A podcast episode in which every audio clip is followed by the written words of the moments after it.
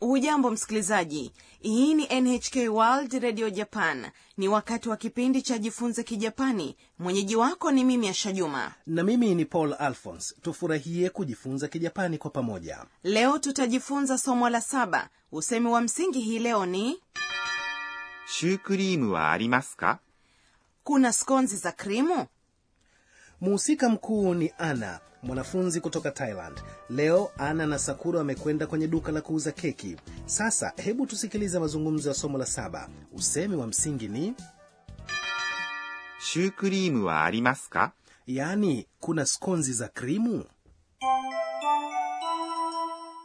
いらっしゃいませ。ケーキがいっぱいありますね。すみません。シュークリームはありますかはい、こちらです。シュークリームを2つください。 sasa tuchanganue mazungumzo hayo alipoingia dukani ana alisema ケーキがいっぱいありますね。 kuna keki nyingi ケーキ ni keki neno hili limekopwa kutoka lugha ya kiingereza yani cake が inakuja baada ya nomino na inaonyesha kiima hapa inaonyesha keki ndiyo kiima いっぱい inamaanisha nyingi あります。 ni kuna ni kitenzi kinachoonyesha kwamba kuna vitu fulani ね。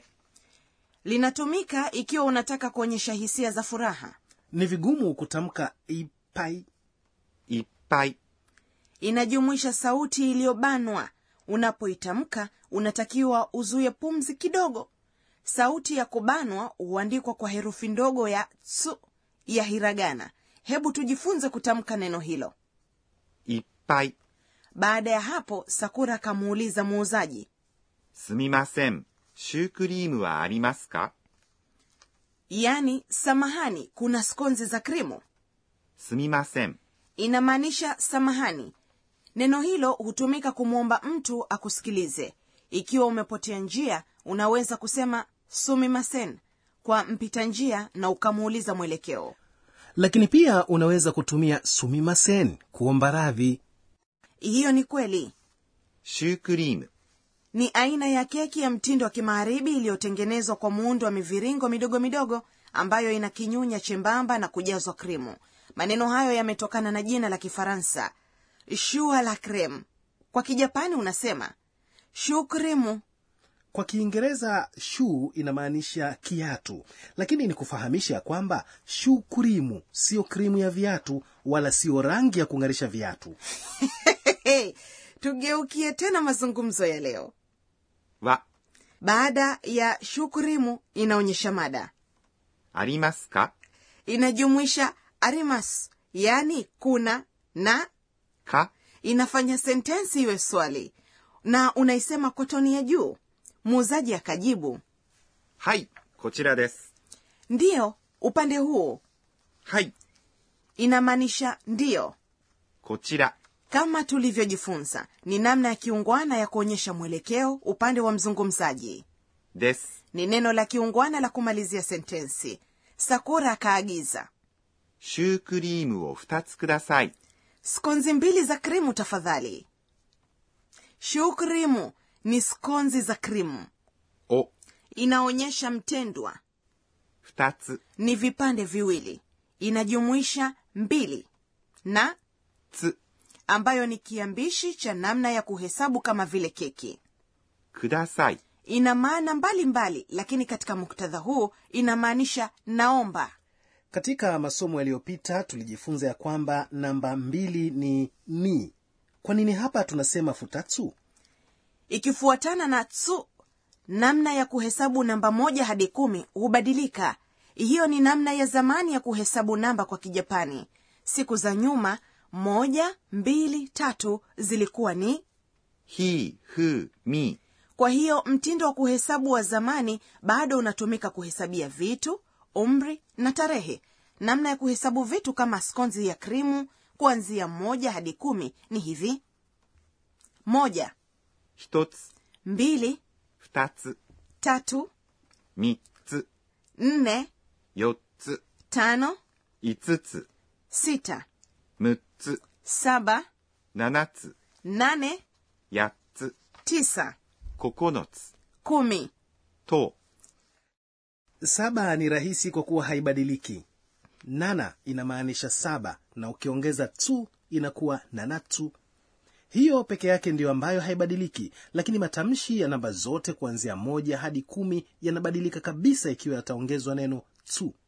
Kumi ni ya kipekee, hauwezi kuiongeza tu na inatamkwa to. Tujaribu kuzitamka baada ya kuzisikia.